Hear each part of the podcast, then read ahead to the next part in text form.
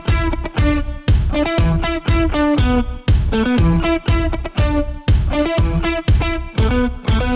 Привет, сегодня пятница, 28 августа, с вами Никита Нелюбин и Дарья Надина. Вы слушаете большой новостной подкаст Рамблера «Как прошла неделя». Здесь мы не просто обсуждаем главные события недели, но и пытаемся разобраться, как они влияют непосредственно на нас с вами и нашу жизнь. А помогают нам в этом эксперты и пользователи Рамблера. Всю неделю мы следили за новостями и отобрали для вас самые интересные.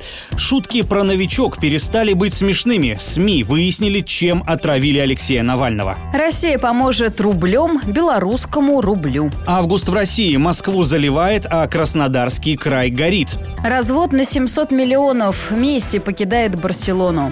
И россияне всерьез боятся чипирования. Есть ли для этого основания?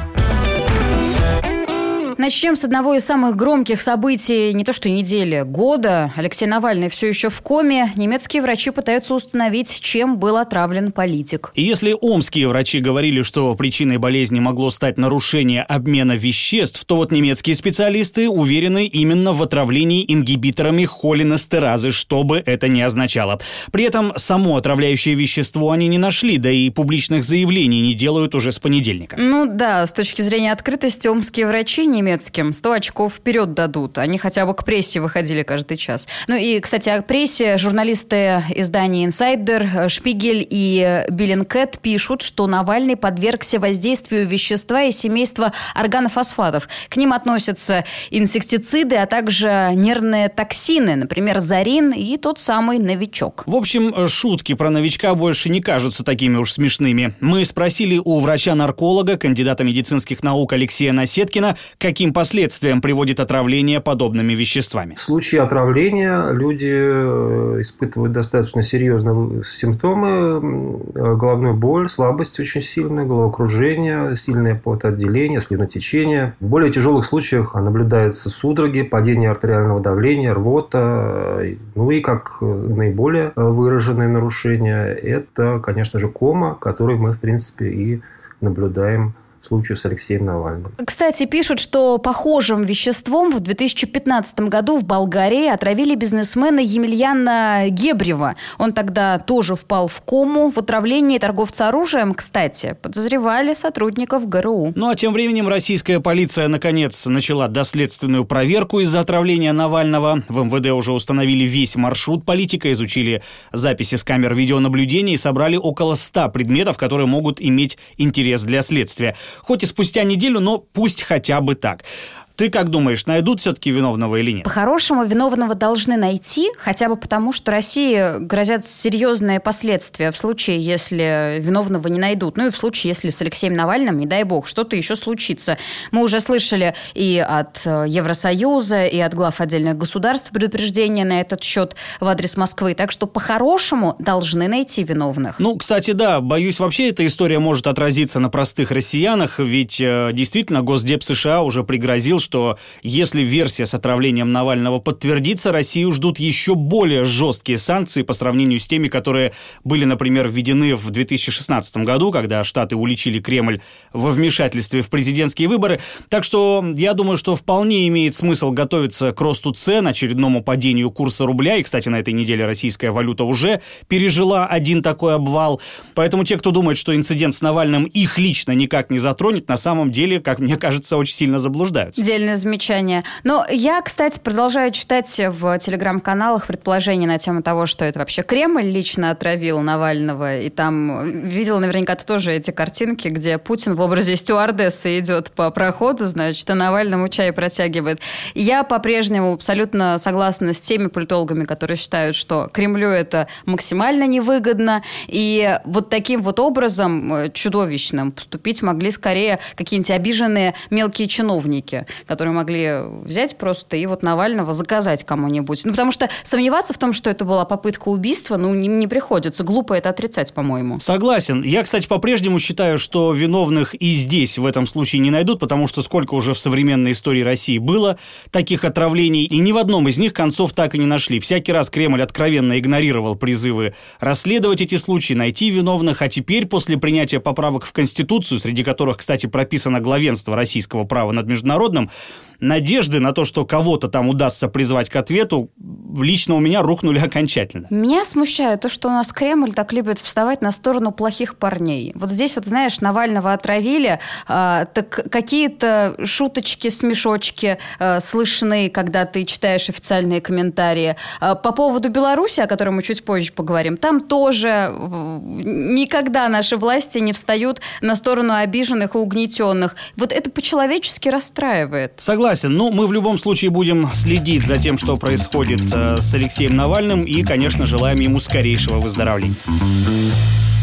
Протесты в Беларуси не утихают. На уходящей неделе было много интересного. Очередные митинги, стачки, очередные задержания, очередные увольнения недовольных, послов, врачей, рабочих. Ну а лично я все еще под впечатлением от прогулок Лукашенко с автоматом по его резиденции и от совещания Совбеза, на котором был, собственно, сам Лукашенко, его сын Коля в полном обмундировании и какая-то чиновница в спортивках. По-моему, его пресс-секретарь, если я ничего не путаю.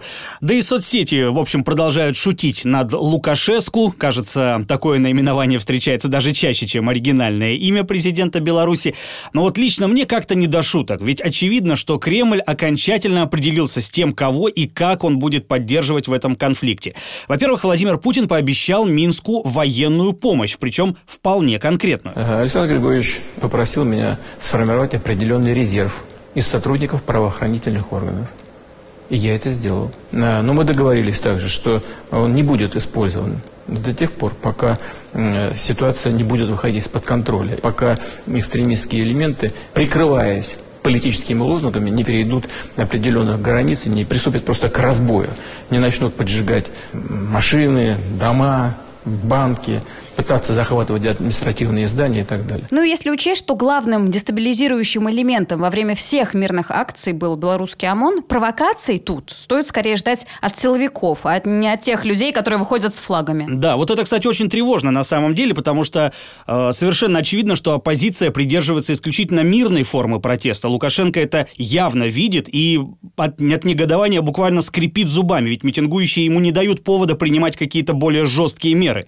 Так что тут я с тобой полностью согласен, почти наверняка без провокации со стороны белорусских силовиков не обойдется, но такого развития событий, конечно, очень не хотелось бы. Вернемся к помощи, которую анонсировала Москва. Власти России и Беларуси договорились о рефинансировании ранее выданного Минску кредита на 1 миллиард долларов. Александр Лукашенко заявил, что это будет хорошим подспорьем для белорусского рубля, который, понятное дело, начал падать сразу после президентских выборов. Но помогли девальвации, кстати, и простые белорусы, которые по призыву оппозиции массово стали скупать валюту. И говорят, что в обменниках Минска уже больше двух недель нет долларов. Вообще, что такое рефинансирование ранее выданного кредита? Если переводить на нормальный язык, по сути, это означает, что все мы с вами, и ты, Даша, в том числе, скинемся на помощь режиму Лукашенко. Ну, совсем бы не хотелось. Мне бы тоже. Но, тем не менее, независимая газета произвела такие нехитрые расчеты и подсчитала, что в этом году каждый россиянин заплатит за помощь Лукашенко по тысяче рублей. Не напрямую, конечно, а через налоги,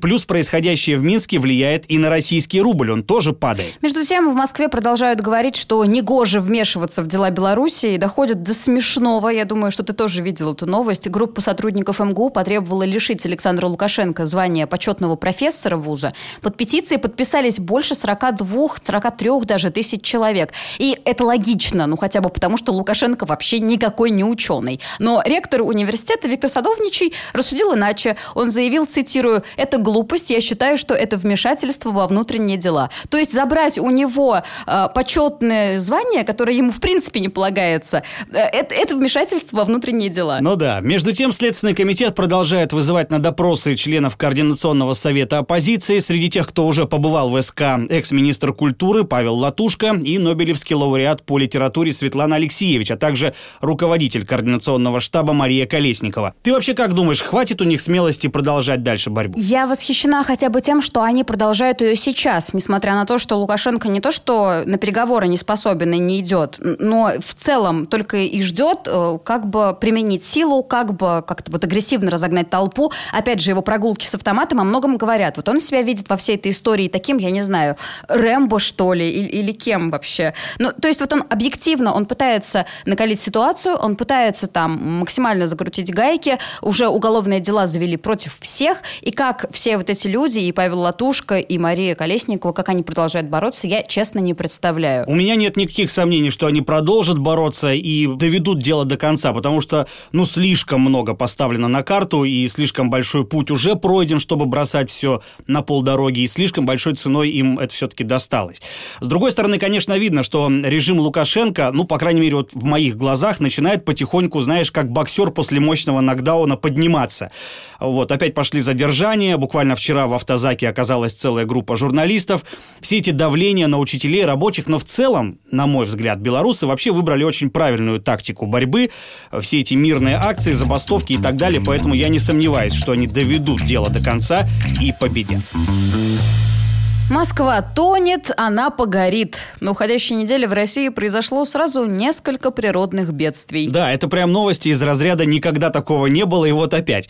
А в среду в Москве прошел обычный летний дождь, как из песни Леонида Агутина, но результат – несколько затопленных улиц. И не только. Затопило новую Третьяковку на Крымском валу. Из-за ливня там протекла крыша, а видео с места событий активно разлеталось в соцсетях. На полу вода, по лужам продолжают вышагивать любители прекрасного, что очень мило, охрана музея не стала сразу выгонять посетителей из потопа, а чуть позже это сделала. Впрочем, теперь все экспозиции и выставки закрыты, по некоторым данным пострадало несколько экспонатов, и на самом деле это довольно большой удар по музею. Из-за пандемии и вынужденного карантина Третьяковка и так потеряла почти 3 миллиона евро, а теперь еще и расходы на реставрацию картин. Вообще, конечно, это удивительно, насколько московские власти не готовы к любым видам осадков. Снег и дождь, по их версии, всегда начинаются внезапно. На кой черт тогда нужно Москву Московское метеобюро. Ты, кстати, помнишь, как года три назад Жириновский внезапно попал под дождь и потом предложил разогнать Мосгидромет? И для этого ему было достаточно всего одного раза. А мы целыми днями под этим дождем гуляем, потом выбрасываем обувь и ничего. Все живенькие, все живенькие. Ну а пока Москву заливает,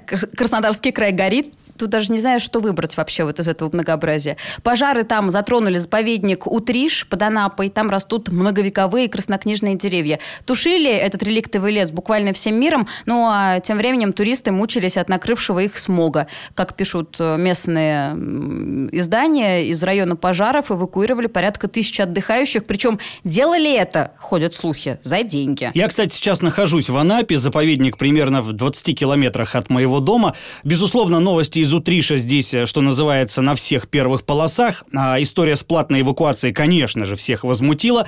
Но там один из капитанов, который платно вывозил людей из зоны бедствия на своем катере, начал оправдываться. Мол, брал деньги не корости ради, а токма для того, чтобы оплатить топливо. Но вообще тут, кстати, выдвигаются самые разные версии пожара. А некоторые очевидцы, например, утверждают, что заповедник подожгли специально, якобы чтобы построить там очередную правительственную дачу. И даже вроде как слышали какие-то взрывы. Но МЧС и полиция обвиняют во всем туристов, которые отдыхали в Утрише дикарями. Короче, история грустная и пока что довольно загадочная. Вот опять же, и вот в самые страшные теории, вот эти вот конспирологические, в них верить проще всего. Вот я прям верю в то, что действительно кому-то там понадобилась дача среди реликтовых деревьев. Ну вот я бы не удивилась, если бы так оно и было. Но мы, конечно, подождем результатов следствия, посмотрим, что скажут э, в полиции. Вообще там выгорело уже больше 100 гектаров леса, э, и, как мне кажется, правительственную дачу строить на пожарище, ну, видок из окон будет так себе.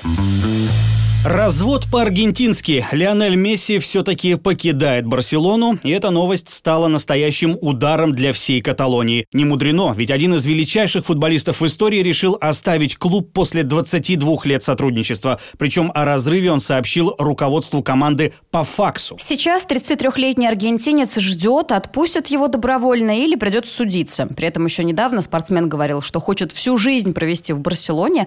Что же заставило Месси забыть о клятвах и подать на развод? Вообще СМИ говорят, что причин на самом деле много. Во-первых, несколько досадных поражений, особенно последний от Баварии, да и конфликт с руководством клуба, который тянется вот уже несколько месяцев. Подробнее об этом нам рассказал спортивный обозреватель радиостанции «Коммерсант ФМ» Владимир Осипов. Наверное, у каждого из нас после долгих лет на одном месте работы было желание уйти. Месяц такой же человек, как мы с вами, поэтому он еще 4 года назад начал говорить, что хочет попробовать свои силы в другом клубе и не в Испании. Тогда это казалось нереальным, но просто потому, что все в Барсе на него буквально молились. А вот потом ситуация изменилась. Начались конфликты с президентом клуба, потом пандемия, сокращение зарплаты на 70% и провальный сезон. Поражение от Баварии, кстати, 2-8 в Лиге чемпионов. Да еще и новый тренер Рональд Куман, настоящий самодур, который начал вести себя со звездами Барса весьма фривольно. Терпеть этого Месси, конечно, не стал и объявил о своем уходе из клуба. Скорее всего, Месси перейдет в Манчестер Сити, и если все сложится, то он заткнет тех, кто называл аргентинца игроком одной команды и местечковой звездой испанской Ля Лиги. Кстати, Барселона говорит, что не отпустит Месси, но зачем вообще команде столь дорогой спортсмен, который совсем не хочет за нее играть? И при этом э, трансфер аргентинца, точнее трансфер, как говорят спортивные журналисты, является практически невозможным для выкупа другими клубами. До 2021 года сумма отступных за Месси составляет 700 миллионов евро. И чтобы осилить такую плату, потенциальным покупателям придется продать других своих дорогих игроков. Ну, там есть и альтернативные варианты, например, придумать какую-то схему со спонсорами, которые будут заинтересованы в таком трансфере. Но что-то мне все-таки подсказывает, что такие спонсоры найдутся. Кстати, главные интересанты в переходе Месси сейчас это Манчестер Сити, Манчестер Юнайтед и ПСЖ. Правда, есть и другой вариант – примирение. В конце концов, Месси хотел уйти уже много раз, по крайней мере, об этом уже писали СМИ, так может быть развода не будет и теперь, кто его знает. Мне кажется, вообще Месси надо идти на пенсию. Ну, 33 года человеку, играет в футбол больше 20 лет, куча денег, красавица жена. Слушай, ну для 33, 33 года для футболиста это еще далеко не конец. Да, но ведь результаты объективно не будут улучшаться. Лучшие годы, что называется, уже позади. Самое время немножко отдохнуть, прийти в себя, потратить немножко денег, приласкать красавицу жену, с детьми время провести. Ну и в конце концов уйти через пару лет на тренерскую работу. Я думаю, его в качестве тренера многие захотят видеть. И платить будут, ну, конечно, поменьше, чем в разгар его э, игровой карьеры, но все же платить будут много. Пожалуй, с тобой соглашусь. Вообще, насколько знаю, в контракте у Месси есть пункт, по которому он может расторгнуть контракт с Барселоной в одностороннем порядке, причем без всяких штрафов. Такая возможность у него была, пока не закончился предыдущий сезон. А вот если он задумает судиться сейчас, то ему придется заплатить родному клубу немалую сумму. Вообще история, конечно, неприятная, но уже видно по последним матчам, что Месси стало неинтересно играть за Барсу. И как это не печально, он, кажется, действительно уйдет. С другой стороны, будет очень интересно понаблюдать за ним в какой-нибудь другой команде. Кстати, посмотреть на Барселону без Месси, ведь ее действительно часто называют командой одного игрока, хотя там, кроме Лионеля, конечно, своих мастеров хватает. Россияне знают о чипировании и боятся его. По крайней мере, об этом говорят данные опроса, которые два дня назад опубликовал Всероссийский центр изучения общественного мнения. Социологи сделали традиционную выборку из 1600 человек в возрасте от 18 лет, и выяснилось, что больше 80% наших соотечественников слышали о чипировании. Еще примерно столько же отрицательно относятся к этой идее. Ну, прежде всего, россияне боятся слежки, контроля и вмешательства в их частную жизнь. По крайней мере, так ответили чуть больше трети опрошенных.